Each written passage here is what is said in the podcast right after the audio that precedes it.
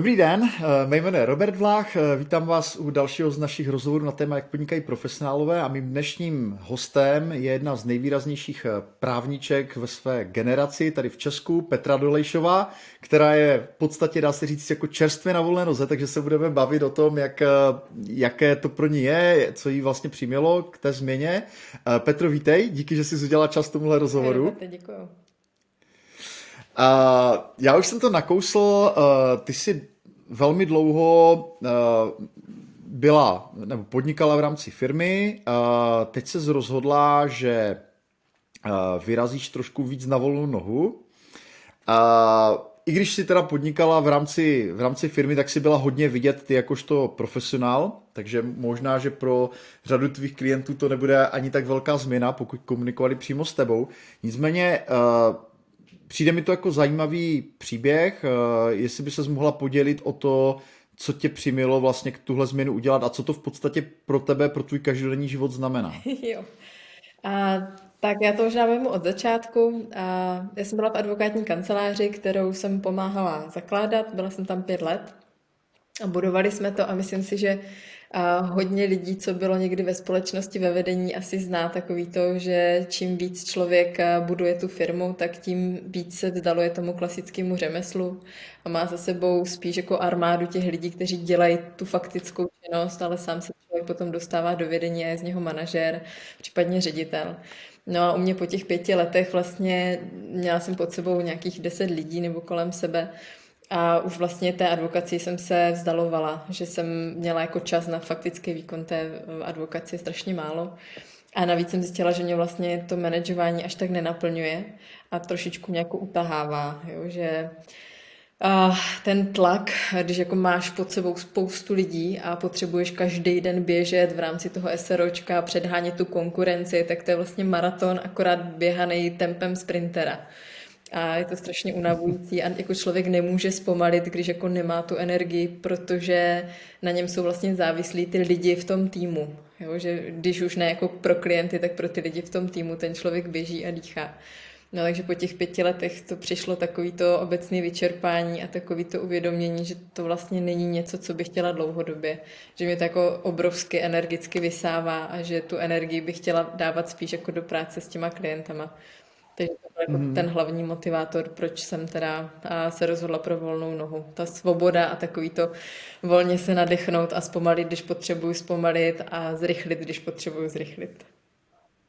Tak v tom je jako volná noha samozřejmě velmi výhodná, že ta flexibilita to je uváděný jako jedna z největších výhod, jako úplně ve všech průzkumech, myslím, že většina lidí to takhle prožívá. Mm, uh, Ono, já často slychám, že když člověk má to podnikání jako rozjeté nebo ještě někde spolumajitelem firmy, takže vůbec jako vystoupit z toho rozjetého vlaku je hodně složité, že některým lidem, co jsem já potkal, to trvalo i pár mm. let, uh, zejména pokud byli třeba výhradní vlastníci, že jo, tak jako zastavit ten chod, nějak to roz, mm, opustit některé činnosti, rozhodnout se, co si ponechají, tak jim trvalo dlouho. Jak to probíhalo u tebe, ten proces, jak třeba... Mm, Eh, když to poprvé řekla svým kolegům, to by mě docela zajímalo ten moment, eh, ty reakce, jo, a eh, jak, jak dlouho to trvalo celé? A ten proces byl postupný, já jsem si někdy v půlce roku já jsem šla na konferenci, ono ten spouštěč byl na konferenci paradoxně, kde byly vlastně advokátní kanceláře a řešilo se jako budování advokátních kanceláří. A já jsem tam seděla a uvědomila jsem si, kolik práce je prostě přede mnou. Jak, jako obrovská tuna věcí je potřeba dělat a že to jako nikdy nebude mít konce. A jako v ten moment jsem si řekla, že to já to prostě nedám a myslím si, že jsem měla nějakou panickou ataku nebo něco, že fakt jako já jsem nebyla schopná ani odejít domů. To byl jako takhle jeden moment, hmm. to přišlo. No a začala jsem nad tím přemýšlet a já jsem jako hodně těžký i rok v soukromí a celkově jako energicky už jsem nemohla. A říkala jsem si, že takhle jako dlouhodobě to nejde, že jsem začala mít i nějaký zdravotní problém, jako lehčí, ale prostě hmm. začalo to tělo říkat, hele, jako té energie už nemáš moc a ty stresy jsou jako jak pracovně, tak soukromně. Takže jsem to vlastně nahlásila jakoby tomu nejužšímu vedení, když jsem se vrátila z té konference, že, že to chci předat a že, že už jako ne. No a potom jsme vlastně nastartovali nějaký půlroční předávací proces, takže nějakého půl roku to trvalo. nepřemlouvali tě trošku, ono se často, že když se takhle někdo jako uh, má takový slabý moment té firmě, tak radši je tendence třeba domluvit se s ním, že půjde, půjde na nějakou další dovolenou a že se zkrátka do toho procesu vrátí. Určitě si tam byla jako zásadní člověk pro ně, že jo? takže předpokládám, že tě nepustili úplně jen tak jako bez, bez přemlouvání. Ono, tam byly vlastně i nějaké rodinné vazby v rámci toho vedení. My jsme tam měli jako moji, moje nejužší okolí rodiny, takže samozřejmě, že se snažili to lámat a držet mě tam a hledali jsme cesty, jak to udělat, ale já jsem jako časem jsem zjistila, že to bude fakt nejlep, nejjednodušší varianta i z hlediska nějakých třeba rodinných vztahů a tak. Takže jako hodně lidí ví, že vlastně mě ve vedení pomáhala moje segra, která nám dělala marketing. To je zároveň takový můj nejbližší člověk a ta jako věděla velmi dobře, že jak jsem se rozhodla, tak to tak opravdu myslím, že, že já když se jako pro něco hmm. rozhodnu, tak většinou to není jako nějaká hysterická záležitost, že mi prasknou nervy, ale že, že to tak fakt myslím. Takže tam mi hodně pomohla prostě pomalu to předat a, a jít. Mm-hmm. Takže to rozhodně, to rozhodně je velká pomoc, když tě někdo plně pochopí mm. v takové situaci. A jaké, jaké jsou ty první zkušenosti na volné noze, co už ty si stihla pozbírat, jak, jak to hodnotíš? Jak, jak je to dlouho, ten, ten moment? Kdy jsi, kdy bylo jsi... takový vtipný. Já jsem odešla prvního třetí s tím, že se strašně těším, že budu moc konečně jako víc školit a víc pracovat s těma lidma. No a sedmýho třetí přišla korona. takže, takže to bylo naprosto perfektní. to bylo takový to, chcete-li pána Boha rozesmát, sdělte mu své plány. A, takže první týden byl takový šok trošku, že vlastně jako nebudu školit tak, jak jsem chtěla. Ale všichni wow. jsme se museli nějak zpamatovat, otřepat a vlastně v pohodě v uvozovkách, no tak um, jako nějak se to udělalo, že jo, a musím říct, že i když to byl ten šok ten koronavirus, že přišel a že vlastně to zamíchalo se všema plánama, co jsem třeba měla, tak eh, jako nebyl okamžik, kdybych to nehodnotila pozitivně, ten odchod na volnou nohu. A že se mi fakt obrovsky ulevilo, mm-hmm. strašně se mi rozvázaly ruce. A hlavně ten tlak, že musím vlastně uživit celý ten tým, najednou opadl. Já jsem věděla, že vlastně musím vydělat peníze jenom pro sebe a já jsem víceméně jako mm. velmi skromný člověk, co se týče na nějaký životní náklady. Takže najednou jsem měla rozvázané ruce, abych část té své energie a práce dávala na nevýdělečné projekty. A to mě strašně mm. nabíjí tady tohle, takže já jako vůbec nelituju ani jednoho dne, kdy jsem teda se rozhodla pro ten odchod. Mm-hmm.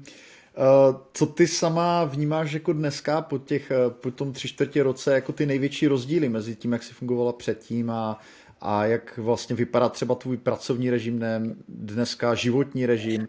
Podařilo se ti třeba uh, jako dělat věci, které jsi přece vzala, ať už je to nějaká, nevím, předpokládám, že jsi se chtěla třeba dostat do lepší kondice možná, jakože když jsi sama říkala, že měla nedostatek energie. Podařilo se ti uh, splnit tady tyhle ty předsevzetí, co si zdala do, do, do podnikání? No, takhle. Uh, tam jsou dva aspekty. První, že jsem vlastně začala na volné noze v době koronaviru, a což já nemůžu hodnotit, jak vlastně to je mimořádná doba, že Mimořádný okamžik. Mimořádná doba, všichni jsme na home office, jsme doma, takže já vlastně jako nevím, jestli naplňuju ty svoje představy, které jsem měla, jo. protože prostě koronavirus. Um, takže v tomhle je to trošku jiný i tím, že vlastně ta doba je digitální, konzultuje se digitálně, nechodí se na ty schůzky, na ty konference, všechno jako v onlineu tak vlastně podle mě ten režim je stejný, jako bych měla, kdybych byla v té firmě teďka. Jo, akorát, že mi vlastně odpadlo hmm. nějaké kontrolování toho týmu a jsem vlastně sama sobě pánem v tomhle. Takže v tomhle je to trošku jiný, no. Korona. Hmm. Ale jinak samozřejmě, že jsem válčila ze začátku s, takým, s takovým tím ráno vstát a jít v uvozovkách do práce, jako převlít se z toho pyžama, sednout si a teďka jako budu pracovat, že jako samozřejmě mi to tempo a, nebo nastavení toho pracovního dne trošičku zabralo, ale to si myslím, že to je úplně normální a že to zabralo v té samé době nám všem právě díky tomu, že se pracovalo v home mm-hmm. office hodně. No, já jsem, eh, když jsem poslouchal eh, podcast, který jste dělali s Karlem Dietrichem, mimochodem úplně vynikající, eh, za mě fakt jako epizoda roku tady na českých podcastech. A moc se mi to líbilo, doporučuji všem. A, tak ty se tam zmiňovala, že pro tebe byl docela dost důležitý faktor i cestování, což teda chápu, že asi že ho nešlo moc, jako, ale uh, jako ty máš teda plán, že bys se ráda spojila svou práci jakoby mnohem více s cestováním jakoby ve stylu digitálního nomádství, jako zkusila různé destinace a nadále pracovala pro své klienty tady v Česku, mm-hmm.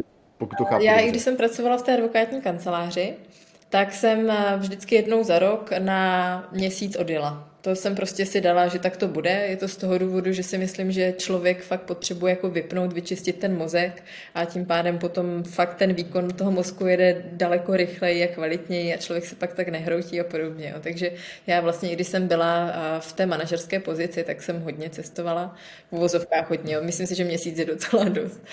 A, no a hmm. teďka, jak jsem byla na volné noze, tak jsem si říkala, že bych právě zkusila ty dva, tři měsíce třeba ze zahraničí, což teďka moc nejde, ale pořád věřím tomu, že to jednou půjde.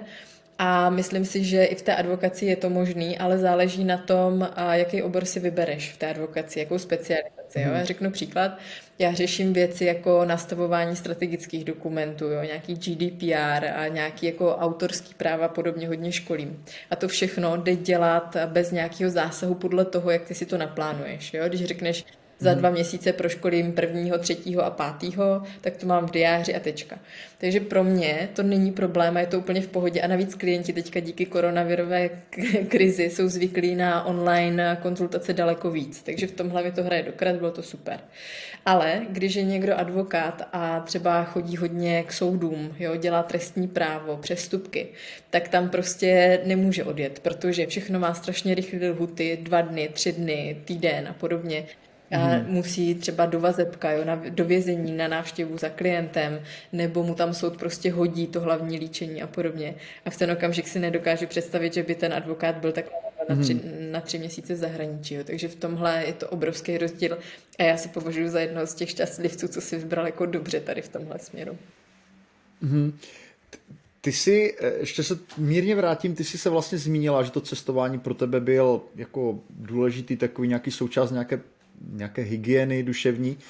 A tohle mě vždycky obrovsky zajímá u lidí, kteří pracují hlavou, že? protože ten vlastně mozek je náš jako primární nástroj, máme enormní zájem na tom, aby jsme byli jako v dobré kondici. Co ty si dlouhodobě vysledovala, eh, že jsou pro tebe nějaké kritické faktory?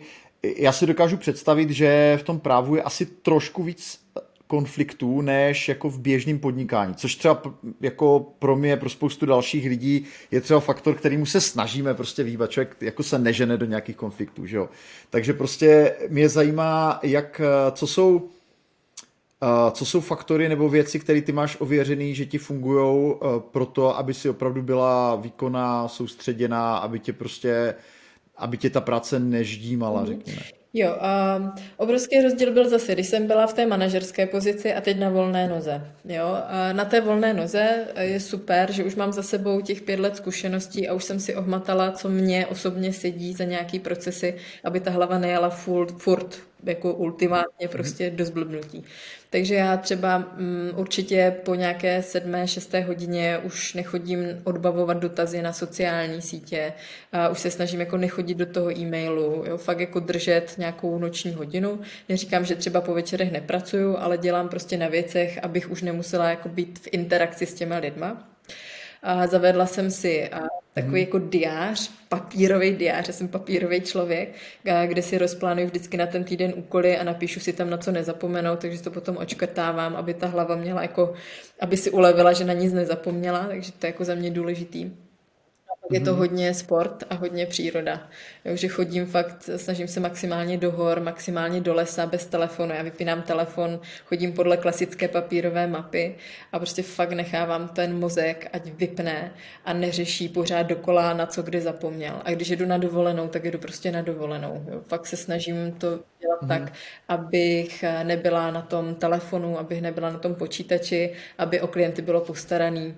Takže abych fakt ten mozek vypla. Jo, je vlastně mhm. dnes a denně jako atakovaný milionem různých nevím, sociální sítě, e-maily, furt něco pípá.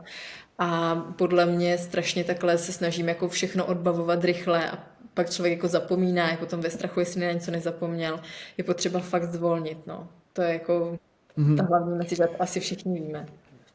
Když jsem se zmínil o těch konfliktech, ono s tím souvisí ještě druhé téma a to je, uh, a řekl bych, že dost u vás právníků jako netriviální věc je nějaká angažovanost ve prospěch toho klienta. Že, že na rozdíl od běžného konzultanta, který, obzvlášť třeba technického, který prostě předává jenom nějakou technickou expertízu, něco, čemu velmi dobře rozumí, dává na základě toho nějaké jako dobře cílené rady, tak ty často pomáháš těm lidem, předpokládám, v nějaké situaci, která pro ně je jako velmi diskomfortní, uh, oni jako čelí velký nejistotě, pokud jsou mm, pokud jsou trošku jako neurotičtější, tak možná z toho ani nespí, že jo, to znamená, eh, jako, že jo, z takových příběhů jsem slyšel od podnikatelů jako desítky nejméně, jo, spíš, spíš bych řekl, že nižší stovky, jo.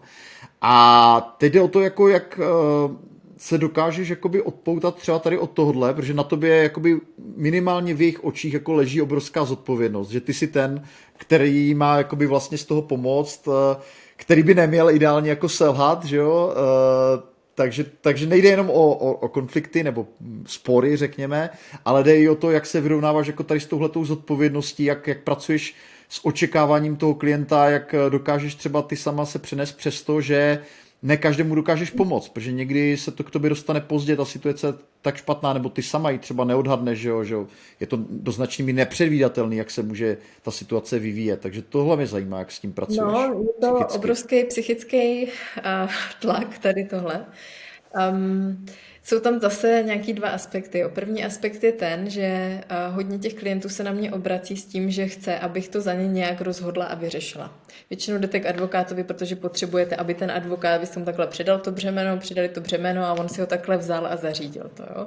Což uh, v drtivé většině případů samozřejmě jde, ale uh, my advokáti nedokážeme jako udělat to rozhodnutí za klienta vždycky. Jo? Třeba příklad, když za mnou někdo přijde a řekne, hlavně vykradli web a já potřebuji, jako abyste to nějak vyřešila, tak já mu řeknu, dobrý, ale pojďme si určit ty mantinely, co od toho čekáte a kam až chceme zajít. Jo? Protože vlastně to ultimate, to jako nejvíc, je potom dát to k tomu soudu a já tam za ty klienty vlastně vidím i ten aspekt lidský. To znamená, pokud to dáme k soudu, bude vás to stát peníze, bude vás to stát čas, bude vás to stát energii a je to na několik let a je to obrovské jako vypětí pro vás. A já to za vás jako advokátka samozřejmě budu řešit, ale vy tam pořád budete mít ten stres z toho a já vás pořád budu potřebovat k ruce, abyste to se mnou konzultoval.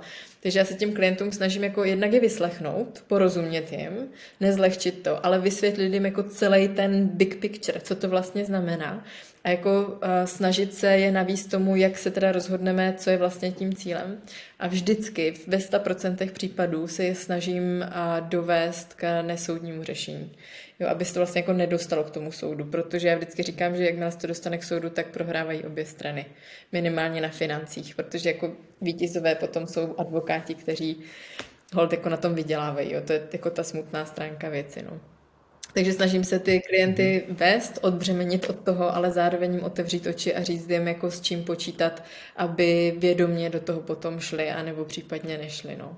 A co se týče jako toho, té zodpovědnosti, no, je, to, je to ubíjející. Je to, je to obrovsky ubíjející. Proto jsem ráda, že třeba nedělám trestní právo nebo ty přestupky, jo, mhm. nebo rodinu třeba. A rodinné spory nedělám, protože byť jsem je třeba tři roky dělala v rámci generální praxe, tak to bylo jako obrovsky náročný psychicky. A tam jako advokáti, co se tomuhle věnují, tak si myslím, že tam ta duševní hygiena musí být eh, dodržovaná úplně jako tip-top. Mm-hmm tak děkuji teda za takhle otevřené sdílení. Hmm. K tomu mi napadají hnedka dvě doplňující otázky. Jednak vlastně to, jak ty si popsala jako stav toho práva těch sporů, to, že vždycky stoprocentně doporučuje, že konej tou soudní cestou. Jednak jestli to není trošku smutná zpráva o českém soudnictví. Hmm. Jakože tohle mi přijde, že vlastně zejména pro člověka, který má pocit, že je v právu, že, jo? že by se jakoby měl domoci toho práva jako soudní cestou být schopen, tak to není úplně jakoby pozitivní jakoby vizitka českého soudnictví. Že jo? To, je, to je jako jedna věc. Jaký, jaký, jaký máš ty pocit, že že je ta vymahatelnost práva v, Česká, v Česku dobrá nebo špatná, nebo takhle všude, jak, jak, jak to vidíš ty? jako úplně negativní, ale já to jenom ještě upřesním. Já neříkám, že stoprocentně nedoporučuji jít k soudu, já vždycky říkám, že stoprocentně se snažím usmířit ty strany. Jo? Vždycky udělat 100% pro to, aby to k tomu soudu Ano, tak jsem, tak jsem to uchopil. Mhm. Ale pokud se ten klient uh, rozhodne, že to mu, jako chce dát k soudu a někdy to i lidsky chápu, jo, že někdy je to prostě o principu, o nějakých jako lidských zásadách slušnosti. Jen tak mimochodem tyhle spory potom bývají nejdražší, jo, spory o princip. A, tak jako chápu to, podporuju to. Někdy tam mhm. dokonce nabízím i třeba svoje služby zdarma, protože jako taky mám ráda, když se ctí nějaké jako lidský a, zásady. Ale jako minimálně to zkouším. No a potom ta vymahatelnost. I když ten člověk ví, že to právo je stoprocentně na jeho straně, tak je to na roky. Jo? Bohužel české soudy jsou zahlcené. A teďka v době koronakrize to nebude lepší, díky tomu se zase spozdí ty soudy. A někdy ty spory, průměrná doba na řešení sporu je rok, rok a půl, jo, hmm. zhruba. A to jsou ty jednoduchý. A teďka já dělám v onlineu a dělám onlineové věci, marketing. A ti soudci, kteří dneska jsou na těch soudech jmenovaní, tak jsou vlastně jmenovaní jako v uvozovkách doživotně, jo, až do stáří. Takže se může stát, že nějaký soudce rozhoduje, já nevím, třeba PPCčkový spor a je mu nějakých 65 let a vysvětlit tomu soudci, jak to funguje nebo nefunguje, co po něm vlastně chci. A teď on to nějak rozhodne a teď jedna z těch stran se odvolá, dostane se to do nějaké druhé instance a tam mám tři ty soudkyně a jedeme znovu, jo. Tak to jsou roky a roky a je to prostě strašně vyčerpávající. Takže mm-hmm. já upřímně se snažím jako soudům vyhýbat a klientům jako klienty od toho odrazovat, pokud nemají nějaký vyšší důvod, proč jako fakt moc chtějí. Jo. A někdy ty důvody jdem mm. a já je samozřejmě respektuju, rozumím jim, ale chci, aby s tím ti klienti prostě počítali, že ten stav soudnictví je takový, jaký je a ten stav soudnictví je prostě smutný. Uh, tomu se jakoby přímo nabízí otázka, jestli tohle to, tenhle ten stav jako nevede možná ne, na ní budeš chtít odpovědět, jo? Záleží na tobě, ale jestli to nevede k tomu, že to nahrává lidem, kteří prostě se v tom podnikání jako chovají nepoctivě, kteří prostě ty zákony ignorují, protože ví, že uh, zkrátka na nějaký soudní spor nejspíš nedojde, jo? Jestli, jestli to má prostě tady tenhle ten... Nahrává tady tenhle ten důsledek. Jako. Nahrává. A to je vlastně, já hodně školím, školím právě právo marketingu a já školím a říkám, dneska je marketing daleko silnější než právo. Hlavně co se týče třeba podnikání. Pokud se vám děje nějaký zlo, tak většinou jako ty nátlakové metody mimosoudní jsou rychlejší a efektivnější. A já teď jako nechci dávat úplně návody a nechci říct, abyste prostě, když vám někdo nezaplatí, tak napsali na sociální sítě, dejte si na něho pozor, ten to asi ani není možná moc funkční. Jo. jako ne, ale, ale to, no. tak, tady tyhle cesty, samozřejmě v rámci zákona, většinou jsou jako efektivnější, pokud se nejedná hmm. vyloženě o nějaký šmejdy. Šmejdům je potom jedno úplně všechno. Jo. A by the way, pokud šmejdy hmm. zažalujete a necháte je třeba zrušit, tak oni se založejí za dva týdny znovu a jedete úplně to samé kolečko. Proti šmejdům bohužel není obrana vůbec žádná, jo? ani ta jsou. Hmm. Takže já si jako myslím, že dneska to právo zdaleka není tak silný jako um, ten marketing, upřímně. Mm-hmm.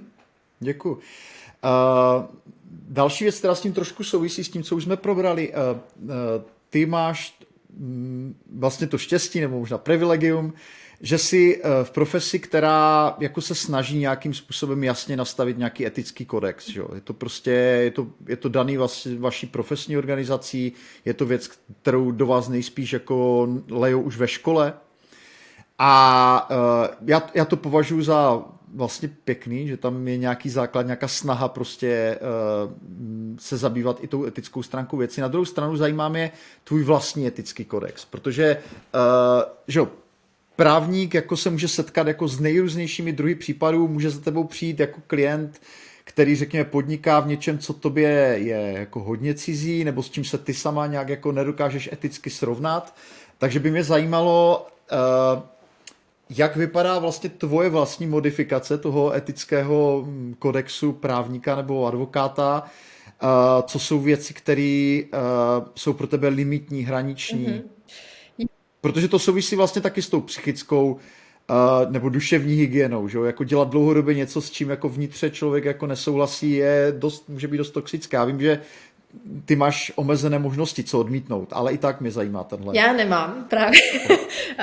Aha, okay. na volnou nohu a mi hodně rozvázal ruce, jo, protože a, i když jsem byla v té advokátní kanceláři, tak jsme samozřejmě nebrali všechno, taky tam byl etický kodex, jo. Ale přece jenom uživit desetičlenou posádku znamená, že člověk si nemůže úplně extra vybírat, kterou zakázku jo, a kterou ne, jo, zvlášť do začátku. Takže a, tam to bylo takový, že občas jsme vzali i něco, co jsem si řekla, no tak ale vzal to prostě třeba kolega, který mu to nevadilo. A zároveň všichni v týmu měli možnost říct, hele, já tohle klienta nechci a v ten okamžik se o tom vůbec nejednalo a prostě toho klienta nedostali. Jo? Nikdo do něčeho nebyl tlačený. Já osobně teď, když jsem na volné noze, tak ten etický kodex mám takový, že šmejdy neberu vůbec, jako to je úplně no-go. A potom, když po mně chce nějakou, někdo nějakou jako vyloženě černotu, tak řeknu ne. A tím je myšleno co? Mm, jakože třeba, já nevím, příklad, a někdo třeba chce zpracovávat osobní údaje, nějak řeším osobní údaje a chtějí třeba, já nevím, brut to nějak obcházet. Nebo... A potom jako marketing a to, tak to řeknu, že hmm. vůbec, hmm. že na to jim prostě jako řešení najdu. Hmm. A, takže tam jako za mě je stopka vyloženě jako non-legal věci. Jo, to určitě hmm. dělat nebudu a ne, nedělám. No a potom a moje výhoda je, že si můžu vlastně vybírat i klienty, kteří jsou mi buď blízký tím projektem, anebo jako jsou to moje třeba love brandy, takže já si udržuju tady tyhle svoje ťuťu ňuňu, ty mám strašně moc ráda, pro ty dělám a potom, když mě poptá někdo z věcí, která mi vůbec není blízká, tak já na to nemám většinou kapacitu, tak je doporučím někomu jinému. Takže já jako mám mám tu výhodu, že nejenom, že jako můžu ten etický kodex, ale i třeba věci, co jsou pro mě eticky v pořádku, ale už na ně nemám kapacitu, tak třeba se rozhodnout, jestli do nich půjdu nebo ne. Jo, takže já Tomhle, tomhle je ta volná noha fakt super, že člověk má prostě jenom svoji kapacitu a musí uživit jenom sebe a tím pádem si může i vybírat, do čeho půjde, do čeho ne, co mu to No to je ovšem ale zásadní okamžik tohohle rozhovoru, jo? Co, co jsou klienti, pro které ty bys strašně ráda dělala a která, které třeba teďka nemáš? Co jsou, co je tvůj klient snů? A klient snů. Já mám klienty snů. jo, jako, kromě těch, které už máš. a já mám bohužel advokátní mlčenlivost, takže jako nemůžu říct konkrétní, jo, ale jsou to třeba firmy, které um, jsou mi blízký z hlediska svých firmních hodnot a že jsou třeba hraví, jsou milí, a jdou na trh s produktem, který jim je nějakým způsobem třeba blízký. Jo, nejsou to vlastně takový ti ždímači peněz, jakože podnikáme, aby byly prachy, ale jako hmm. přichází s něčím. Nebo třeba jsem nastoupila do ekonomie, což byl dlouhou dobu můj love brand, kde jim třeba pomáhám zase jako biznisově s jedním projektem, nemůžu o tom nějak dál mluvit, ale snažím se jim tam jako nastavovat a pro mě ekonomie jako novinářský dům byl strašně dlouhou dobu jako super, protože prostě pro mě jsou, hmm. nevím, je to love brand, no. Mm-hmm. Takže, takže tohle jako projekty navíc mi dávají třeba i pohled do toho mediálního domu, takže já se zároveň něco učím, takže tyhle projekty mě baví. Takže nejenom, že já předávám to know-how, ale zároveň ten klient mě vlastně učí spoustu věcí. Mm, to je krásné, mm. tak to gratuluju. Teďka, když bych se posunul trošku dál více k těm podnikatelským věcem, jedna z věcí, které se možná liší trošku v té agenturní praxi a v té praxi na volné noze, tak je jako cenotvorba celkově mm, práce vlastně s náklady, s rozpočtem. Jak se tady tohleto změnilo? Jak, jak ty se rozhodla přistoupit jako ke své cenotvorbě? E, já vím, že mezi právníky se hodně pracuje s hodinovkou, pracuje se s Mendem, pracuje se s paušálem, když je to nějaká dlouhodobá spolupráce. Mm. Co jsou e, jako modely, se kterými pracuješ ty a proč se plně rozhodla? Mm. A tam zase hodně hrálo roli ta pětiletá zkušenost, pardon, moje v té firmě. A, takže já jsem vlast, tím, že jsem to vlastně nastavovala v té firmě a, a vycházelo to ze mě, jo, tak a, jsem to nastavila tak vlastně i u sebe. Že pro mě bylo hrozně důležité, aby klienti obecně se nebáli advokátů. Jo, někdo, kdo jde k advokátovi, tak to je, když jdeš k zubaři. Prostě bojíš se, že ti bude vrtat nebo trhat zuby. K advokátovi... Víš, to je hrozný. K advokátovi prostě jdeš, máš problém hmm. a máš stažený žaludek. Hmm. A teď důvody staženého žaludku. Za prvé bude to drahý, za druhé zvedne mi telefon, nevím, jestli hmm. už budu platit nebo jestli ještě nebudu platit. Jo, jo. jo. Obecně tady tyhle, takže z toho jsem vycházela. Za mě je strašně důležité, aby klienti měli se mnou jenom příjemné zážitky. a jedním z těch bodů je, aby teda je nepřekvapila nějaká fakturace. To znamená, pokud nastavuju dokumenty, tak eh, ty dokumenty nacením dopředu tak, aby věděli, kolik to bude stát a nezačínám na nich pracovat, dokud mi neřeknou za nás v pořádku. Jo, to znamená, ví přesně, jaká faktura na konci dorazí. Jestli tam budou více práce a já jsem je neviděla, nenacenila, to je můj problém. Jo, takže z toho vycházím a vycházím z mojí hodinovky, která je 2,5 tisíce. To znamená, když mi přijde poptávka, Hvězdička, tohle se možná změní, až uvidíte tenhle rozhovor, nebo za rok, nebo za dva roky, když si ho pustíte. Eh, tak já vlastně Aha. si to v hlavě nacením, kolik mi to bude stát času a potom jim dám hotovou mm. cenu. To je u těch dokumentů. Jo, samozřejmě pokud jsou nějaké konzultace nebo pokud jsou soudní spory, tak já jim řeknu, jaká je moje hodinovka, řeknu jim, jaký věci uh, fakturuju, to znamená, jakým způsobem a ta fakturace bude probíhat, že to budou mít všechno jako pevně v rukách, budou vidět in real time, jakým způsobem fakturuju, ale řeknu jim prostě, že to nemůžu odhadnout, jestli to bude v závěru 5 tisíc nebo 50 tisíc, protože soudní spory prostě můžou trvat rok a můžou trvat 10 let. Jo. Takže jim řeknu, jak se to zhruba hmm. pohybuje, aby měli jako nějakou svoji představu, ale tam jako tu pevnou sazbu nedám. No a potom druhá věc, co jsem zavedla a vždycky to nabízím všem novým klientům, a Freelo, a Karel Dietrich mě naučil ve Freelu, takže já tam mám vlastně jako neomezený přístup, zakládám těm svým klientům rovnou účty, dávám jim tam neomezený přístup do toho účtu a domluvám se s nima, jestli to budou chtít používat nebo ne na komunikaci se mnou, protože já tam zároveň jim ukazuju, co všechno bylo, tu hodinovou sazbu. To znamená, já něco udělám a rovnou to tam nahodím, takže oni kdykoliv mají přehled o tom, co dělám, kolik to stojí a zároveň tam mají ty dokumenty k ruce. Jo, a pro ně je to taky velká mhm. výhoda, protože uh, jednou za měsíc jim nepřijde něco jako překvapivého, což je za mě noční. Jasně, a předpokládám, že je to taky s jejich svolením, protože každý má jiné nároky prostě na to, jaký chce používat informační systém a tak, ale Freelo je jako skvělé na jakoby malou střední klientelu, si myslím, že to je ideální, no. Ideální řešení. Že? Korporace možná můžou mít občas korporace. specifické nároky v čem. Jo, korpora, velké korporace mají svoje systémy, takže tam já vždycky se snažím s nimi domluvit, jak jim hmm. to bude fungovat. Jo, za mě je důležité, aby ten klient byl fakt komfortní, protože si uvědomuju, že 2,5 tisíce na hodinu není prostě málo. Takže za mě je důležité, aby ten klient, prostě když už toho advokáta k ruce má, tak aby to pro něho byl jako, pokud to půjde, příjemný zážitek. mm, to, je, to je krásné. A, a já naprosto souhlasím, co jsi řekla, že já, já teda doufám, že se to mění, jo? Že, ten, že ta obava těch jako běžných podnikatelů kontaktovat toho právníka spíš dříve než později, že už se jako vytrácí, jo? že si lidé uh, jako více teďka uvědomují, že jakoby předcházet preventivně jako těm situacím tím, že prostě zvednu telefon a zavolám právníkovi, se kterým už mám nějaký dlouhodobý vztah a prostě proberu ten e-mail, který mi přišel, nebo tu nabídku, kterou dávám, že to je mnohem lepší, mm. než jakož, jakoby přijmout nějakou právní nejistotu a pak nést ty následky, že? ale uh, jako zajímavé tady v této souvislosti i trošku ta kontratace, protože že obecně mezi freelancery jako uzavírání smluv s klienty není zrovna úplně oblíbená praxe. Jako, jednak je to zdlouhavé, v momentě, kdy řekneš slovo smlouva, tak eh, klient si představí, to znamená, aha, takže se na to bude muset podívat můj právník třeba, řekněme. To znamená, najednou se jakoby proces té kontratace prodražuje, prodlužuje, někdy ten právník se v tom začne jako lidově řečeno rýpát a začne tam nacházet věci, které tam dosud nikdo neviděl, že jo, a tím se to dále jako komplikuje. Znamená, dost ta praxe je, že domluva běží po e-mailu, někdo má třeba smluvní podmínky, které jenom nechá toho klienta odsouhlasit a jakoby jede se dál nějakým způsobem. Eh, zajímá mě, jak to děláš ty.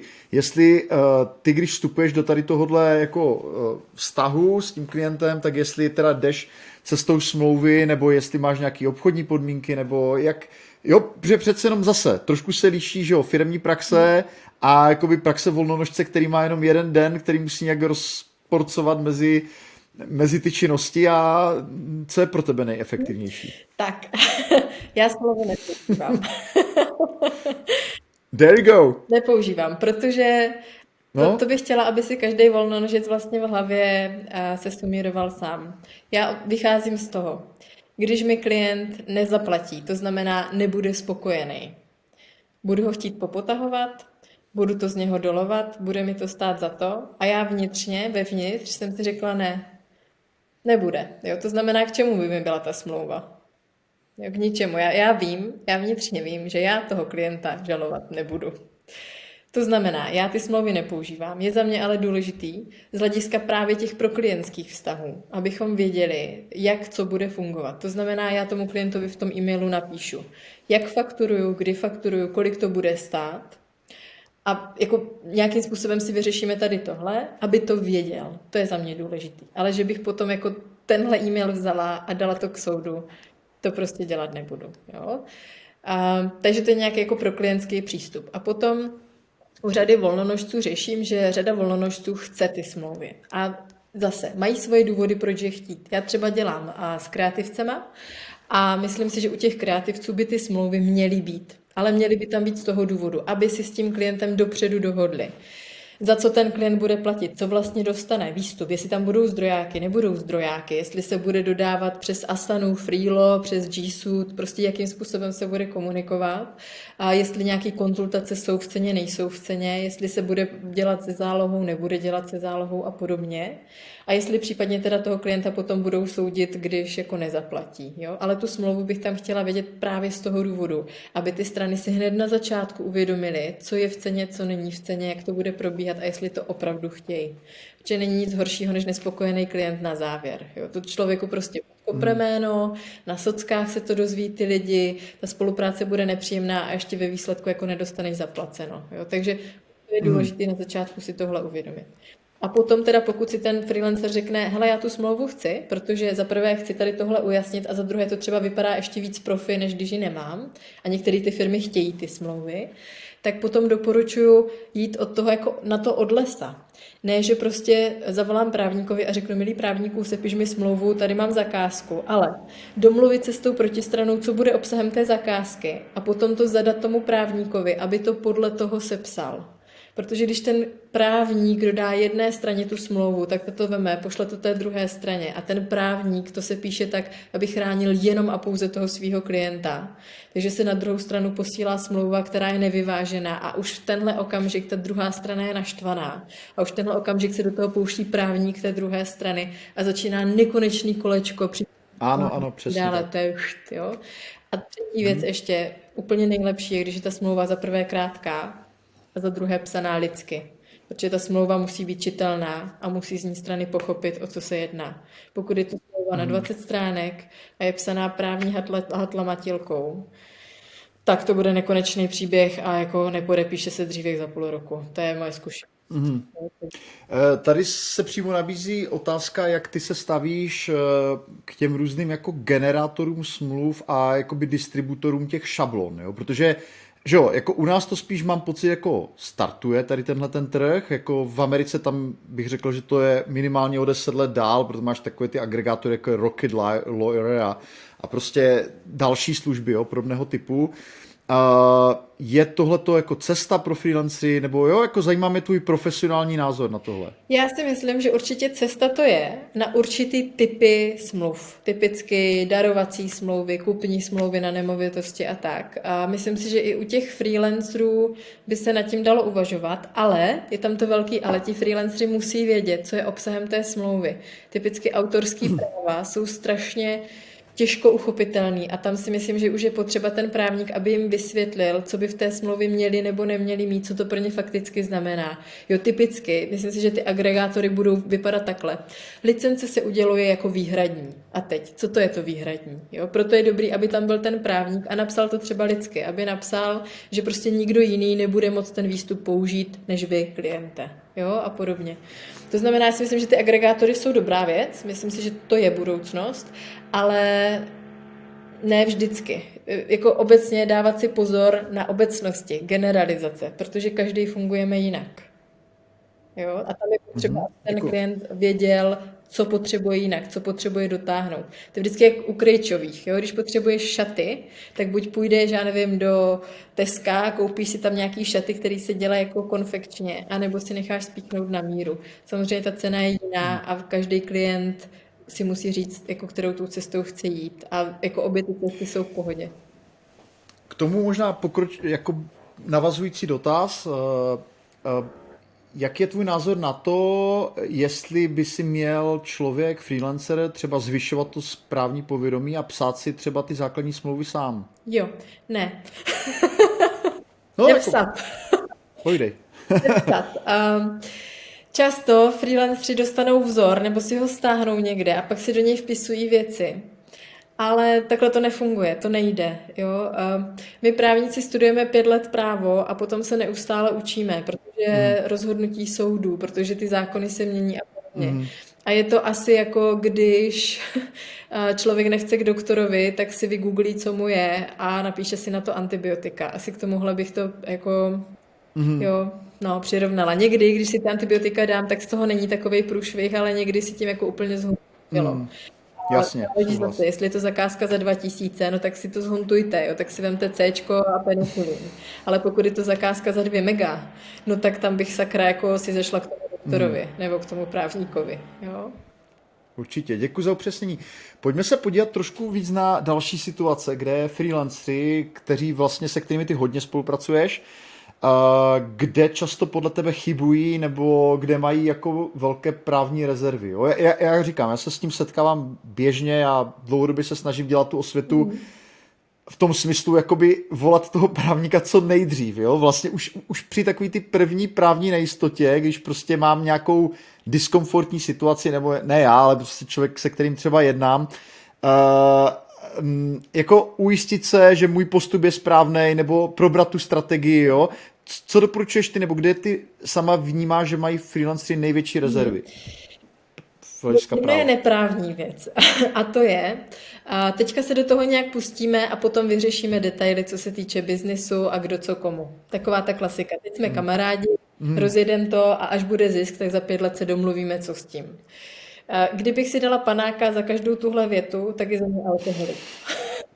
Jo, takový to, to nám dělal kamarád, nebo tohle děláme s kamarádama, jo, nebo máme dobrý vztahy, potom to nějak uděláme. Neuděláte, potom už bude pozdě, jo, to je jen tak by the way. Ale jako děje se to, dělejte to dál, jenom prostě to je první chyba. A druhá chyba, ta neprávní, eh, ta právní je, eh, že často freelanceri nerozumí té oblasti, kterou dělají právně. Jo, že věcně hmm. tomu rozumí, ale nerozumí těm právním mantinelům a těm klientům odpovídají za to, že ty výstupy, které předávají, jsou v pořádku z hlediska práva. A potom to může být velký problém. Takže já doporučuji, aby se freelanceri vzdělávali nejenom věcně v té oblasti, kterou dělají, ale aby si třeba našli i kurzy, které ukazují právně. Já to třeba školím na právo v marketingu, ukazuju třeba, když eh, freelancer bude dělat eh, kampaň, takže třeba nemůže použít, já nevím, citace z filmů, hlášky z filmů, nebo že tam nemůže být motiv strachu, nebo že se tam nemůžou uh, dávat třeba, já nevím, věci z fotobank, jaký jsou tam jako problémy. A ukážu jim, jak to funguje. Já vždycky říkám, jako nedávej žebrákovi rybu, nauč ho chytat. To znamená, freelanceri by se měli trošičku víc vzdělávat právně i v té oblasti, aby ty jejich výstupy, co předávají klientům, byly právně bezpečný, zvlášť pokud dělají třeba pro velké společnosti. Tam, tam bych to jako mm. viděla. No. A pak ještě jedna taková jako a nepěknost. A často freelanceri, když už teda šáhnou po tom právníkovi, což chválím jako prevence, tak často mi napíšou, hele Peťo, není potřeba, abys to pročítala celý, hoď na to jenom očko. jo, a teďka pošlou mi 20 stránkovou smlouvu. jako zase, když to přirovnám k tomu doktorovi, jako kdyby přišla k doktorovi a řekla, neberte mi krev, neměřte mi tlak, a jenom se na mě podívejte, nezdám se vám nějaká bleda. mm. jo, tak to je asi jako hoď na to očkem.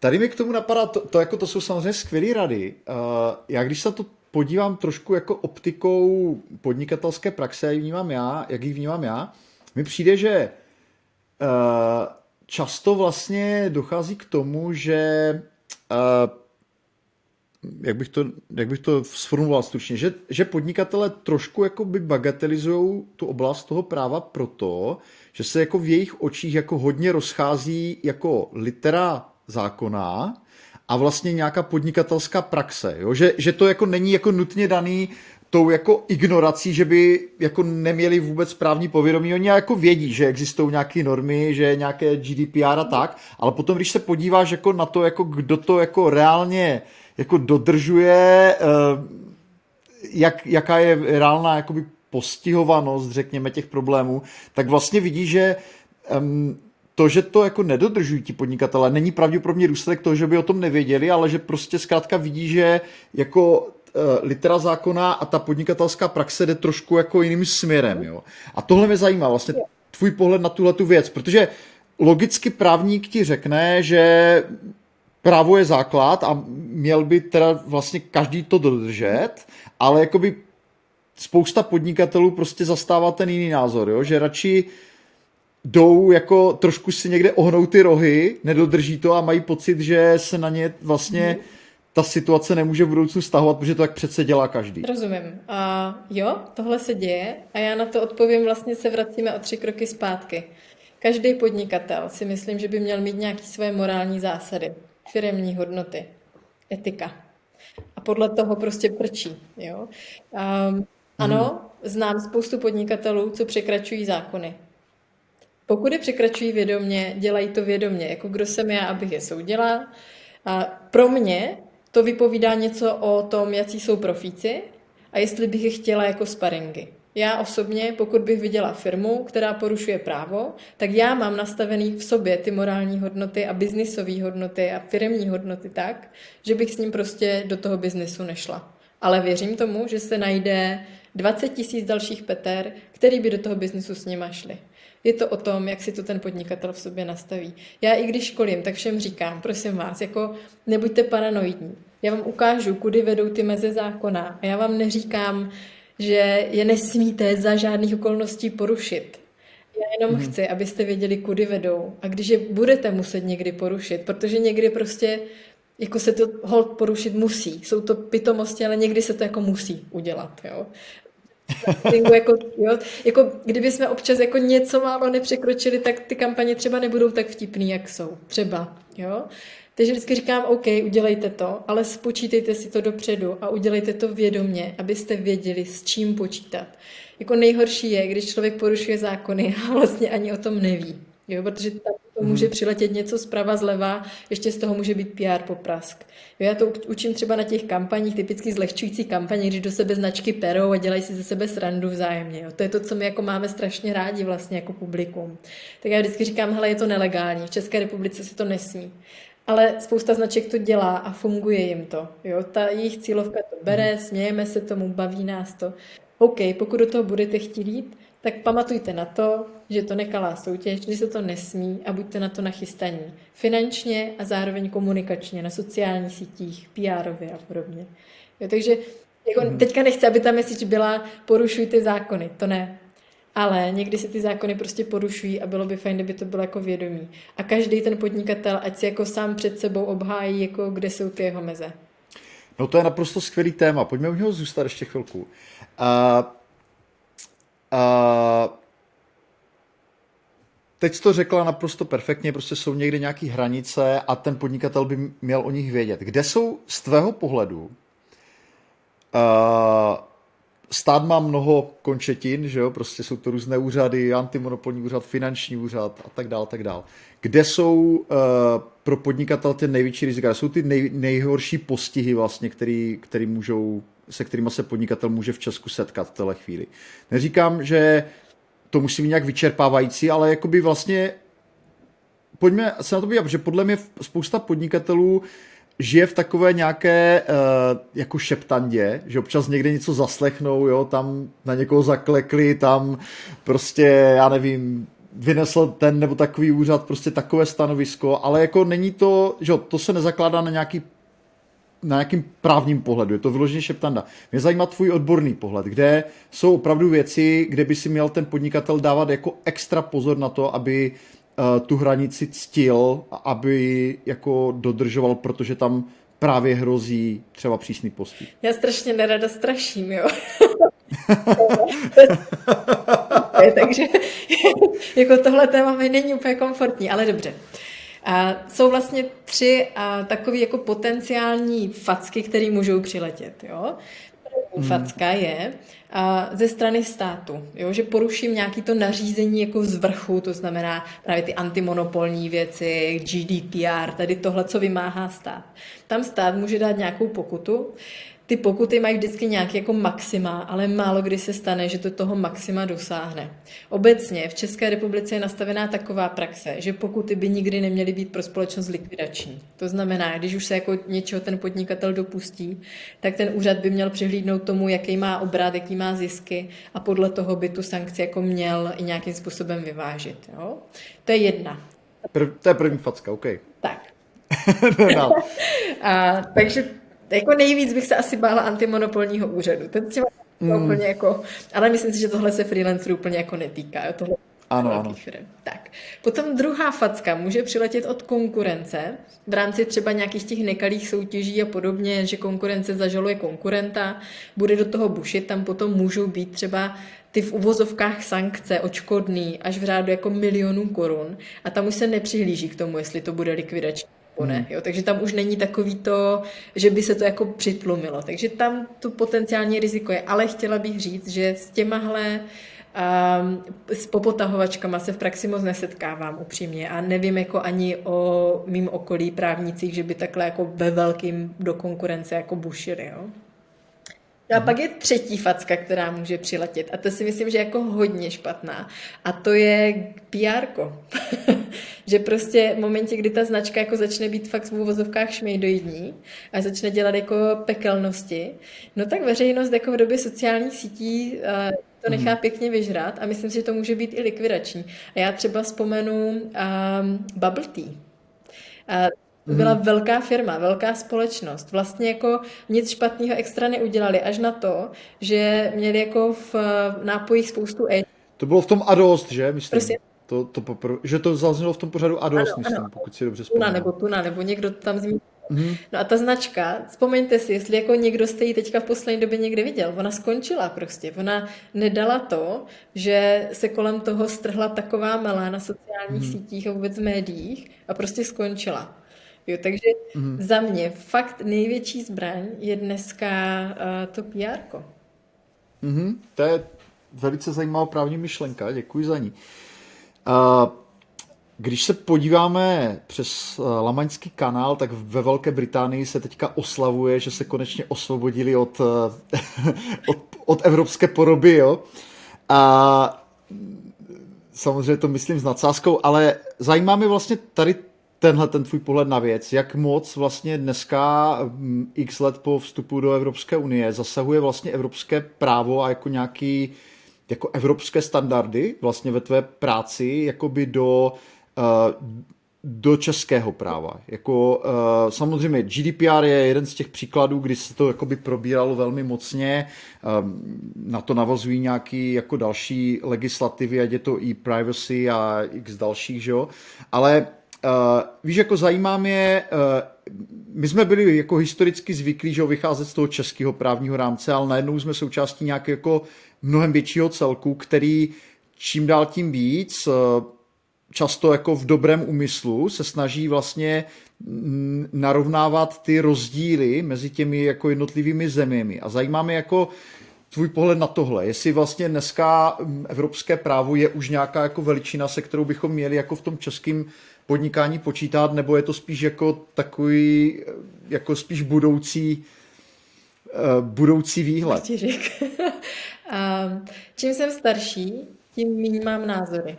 Já říkám, že nic není černobílý a že všechno má svoje pro a proti a stejně tak ta Evropská unie. Rozumím oběma táborům, jeden tábor na to nadává, druhý tábor to vítá. Oba tábory mají v určitém světle pravdu. Řeknu příklad. Evropská unie ve spoustě věcích nám komplikuje legislativu, protože prostě přináší nový a nový předpisy. Už teďka jich máme nějakých 15 tisíc v rámci České republiky právních předpisů. Nikdo je nezná všechny, je to masakr a pořád se žijou další a další. Takže v tomhle je to trošku peklíčko, jo, určitě, formalisticky. Hmm. Ale chtěla bych zmínit i to dobrý a to, podnikání dneska z 90% má velký boost online drtivá většina podnikatelů jde za hranice. Už jenom v uvozovkách jako kdyby Slovensko, jo, ale obecně, jako dneska kdo podniká, tak ten přesah do zahraničí je. A to znamená, že je super, že ta Evropská unie se nám to snaží zunifikovat, zjednotnit tady tohle, protože představte si, hmm. že byste měli e-shop v České republice a dováželi do Německa, hmm. do Polska, do, na Slovensko a museli byste řešit ty jednotlivý právní předpisy, které by tam byly jiný. Jo, takže to, že se to vlastně určitým způsobem narovnává, je strašně dobrý, protože to reflektuje to, jak se nám rozrůstá ten biznis v rámci té EU. Takže já jsem za to ráda, byť samozřejmě nesouhlasím se všema těma předpisema, Některé předpisy jdou zákonitě jako naspět pár kroků, ale to tak je se vším, co se snaží nějakým způsobem unifikovat něco. Jo. To je prostě, jako nic není dokonalý. No. A když jsi zmínil to GDPR, jo, tady zase jako média strašně mě zklamala, protože GDPR vlastně nepřineslo vůbec žádnou změnu. Jo. My jsme tady měli předpis z roku 2000, který vlastně ta data, tak jak GDPR dneska upravuje, už upravoval. Tam těch změn bylo nepatrně, třeba 10% se tam měnilo. Jo, ale mhm. vlastně co to GDPR přineslo bylo, že to, co jsme měli v České republice, museli nasadit i zbytek států, aby to bylo fair v úvozovkách. Takže mm za mě já tam fakt nevidím nějakou hrozbu z hlediska EU, byť samozřejmě jako přináší nový a nový předpisy a někdy na to člověk kouká a říká si na to snad ne. A já třeba takhle jako nenávidím Evropskou unii z hlediska potravinářského průmyslu, protože abych někomu nastavila, co má být na popisku krabičky a co mají mít na webu, když prodávají blbý oplatky, tak to jako nad tím strávím 20 hodin a vypiju u toho tři flašky vína, protože jsem úplně zoufalá. Jo.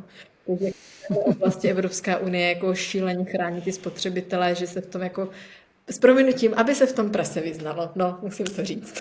Mm, takže jako ten zásah je vlastně velký, ale jako jenom do některých třeba tržních segmentů, jako třeba když si výrobce, řekněme. Ano, určitě. Jo, nebo taky jsme to řešili prostě s klientem, že jsme řešili, já nevím, etikety no. a prostě zjistí, že na to se vztahuje vlastně poměrně docela dost pravidel, který dokud jako funguješ na českém trhu, tak je neznáš, nebo je můžeš jako nějakým způsobem přehlížet. Takže takže ta odpověď je jako jasná. No, prostě... Já prostě, já, já na všem vidím, fakt se snažím na tom vidět, je to dobrý, špatný, hmm. je to, jako nemusíme mít názor dobrý, špatný. Vždycky, vždycky to spektrum má spoustu barev. Tady je bílá, tady je černá, mezi tím je spousta dalších možností. A ta... Jo, jako já jsem teda osobně spíš eurofil, jo, jakože já spíš vnímám jako vliv eh, Unie jako pozitivní, jo, jako už jenom když se člověk podívá, jak ta Evropa vypadala před 70 lety, nebo ještě dál, tak to je jako, vnímám to jako posun, jo, ale samozřejmě vnímám i tyhle ty negativa jako a, a ty důsledky no. v tom podnikatelském prostředí, které až tak pozitivní být nemusí. Ale já taky Evropské unie jako subjektivně, můj osobní názor jsem taky pro evropská a prostě přináší to spoustu výhod a je to, jako s výhodama vždycky přijde i nějaká nevýhoda. Mm. Uh, já bych se možná ještě rád zeptal na uh, my jsme se toho dotkli trochu na začátku, když ty jsi mluvila o té práci na cestách. Na druhé, strano, na druhé straně právo je takové vnímané jako takový jako dost konzervativní obor. Jo? Kam se vlastně z tvého pohledu posouvá celé to tvé odvětví? Co bys třeba doporučila lidem, kteří dneska studují právo na vysoké škole, slyší tenhle rozhovor, je to pro ně jako průnik do úplně nového tématu, prostě práce na volné noze v oblasti práva. Na co by se měli zaměřit? Kam, kam ten obor jako podle tebe směřuje? Mm-hmm. Já to neřeknu věcně, já to řeknu trošku out of box, jo, tady tohle. Jasně. Lidi, co jsou na právech, by se měli zaměřit na to, aby vnímali právo jako službu, ne jako výsadu. Spousta právníků, co je na právech, tak nám do hlavy vlastně dávají takový to jak jsme jako něco mhm. víc. Jo, jako dostali jsme se na práva, teďka studujeme jako složitý obor a ne všichni to můžou mm-hmm. dělat a potom budete právníci a, a lidi vás budou potřebovat a vlastně nám jako dávají do hlavy takový to, mm-hmm. takový ten pědestal trošku. A já bych chtěla říct, že advokacie je služba, že my jsme tam proto, pro ty klienty a že ti klienti jsou ti důležití a že bez těch klientů my nejsme vůbec nic. A myslím si, že je potřeba jako vnímat eh, tenhle posun to právo mm-hmm. do té lidské roviny. Že to je služba jako každá jiná, není o nic těžší, o nic lehčí a je to servis.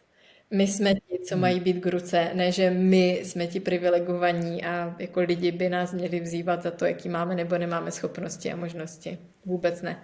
Měli bychom se všichni přeorientovat na to, co je tady důležitý a důležitý vždycky bude ten klient. Mm-hmm. Uh, to se týká i toho trendu, uh, nebo máš ještě nějaký svůj osobní tip, jako kam se ten obor bude ubírat? My už jsme trošku naťukli, že ty generátory smluv. Mě třeba ještě k tomu napadá, uh, v zahraničí třeba fungují služby, které vlastně přebírají ty náklady těch soudních řízení vlastně za, za toho klienta a vlastně nesou to riziko neúspěchu. Dělají nějakou evaluaci, řekněme, jako jaká je šance toho případu. Jestli tohle si myslí, že může dorazit do Česka, protože to samozřejmě pak zvedá i počet těch soudních řízení, že jo? Mm, aspoň minimálně jakoby v tady tomhle směru. Takže kam, kam to podle tebe směřuje ten trh jako těch právních služeb? Ta automatizace určitě půjde nahoru z hlediska tady těch věcí, co automatizovat jdou. Myslím si, že je před námi ještě obrovsky dlouhý období, kdy ten advokát nebude nahraditelný z hlediska konzultací vývoje řešení protože eh, často, já, já se třeba zakládám na tom, abych našla nějakou cestu, aby ta cesta fungovala právně i marketingově, protože to je to mo, moje pole. A na to já potřebuju vyslechnout toho klienta, podívat se na to jeho řešení, podívat se, co on potřebuje a podle toho mu to nějak namodelovat. A tohle si myslím, že roboti prostě zatím jako nebudou umět. Takže já vím, mm. že ten trend bude že třeba dokumenty, které jdou někam nasadit, budou často generovat právě ty generátory. Jo? Že tohle se časem naučí ty roboti a vlastně odbřemení ty právníky, aby právníci se potom mohli podívat na tu věc toho klienta a použít ten mozek a vymyslet nějaké řešení, které je kreativní. Takže já si myslím, že ano, budeme v době, kde vlastně ty technologie jako částečně ty právníky nahradí, ale bude to dobře, protože tím pádem ti právníci už nebudou muset pořád psát dokola ty samé dokumenty, ale budou moct dávat vlastně tu unikátní službu, ten nadhled a nacházení těch cest. A potom to třeba papírově dobouchnou ty počítače v uvozovkách. Takže myslím si, že ten trend tam bude, ale rozhodně to neznamená, že by právníci potom jako byli vytěsnění. Naopak, myslím si, že to hodně jako rozšněruje ty ruce a časově potom se budeme moct věnovat věcem, které jsou důležitý a to je ten klient. Mm-hmm. Petro, moc děkuji za skvělý rozhovor. Uh, přeji ti všechno dobré na volné noze. Uh, už teda už pár měsíců máš za sebou, ale ta cesta že jo, může být hodně dlouhá. Uh, ty kariéry nezávislých profesionálů jsou často na desítky let se počítají, takže ti přeju, ať ti to vydrží co nejdéle. Tady to nadšení a tady to skvělé nastavení, které máš, myslím, že to že děláš jako vynikající osvětu právní tady v Česku, takže děkuji ti za to. Díky za pozvání, Roberte. Ahoj.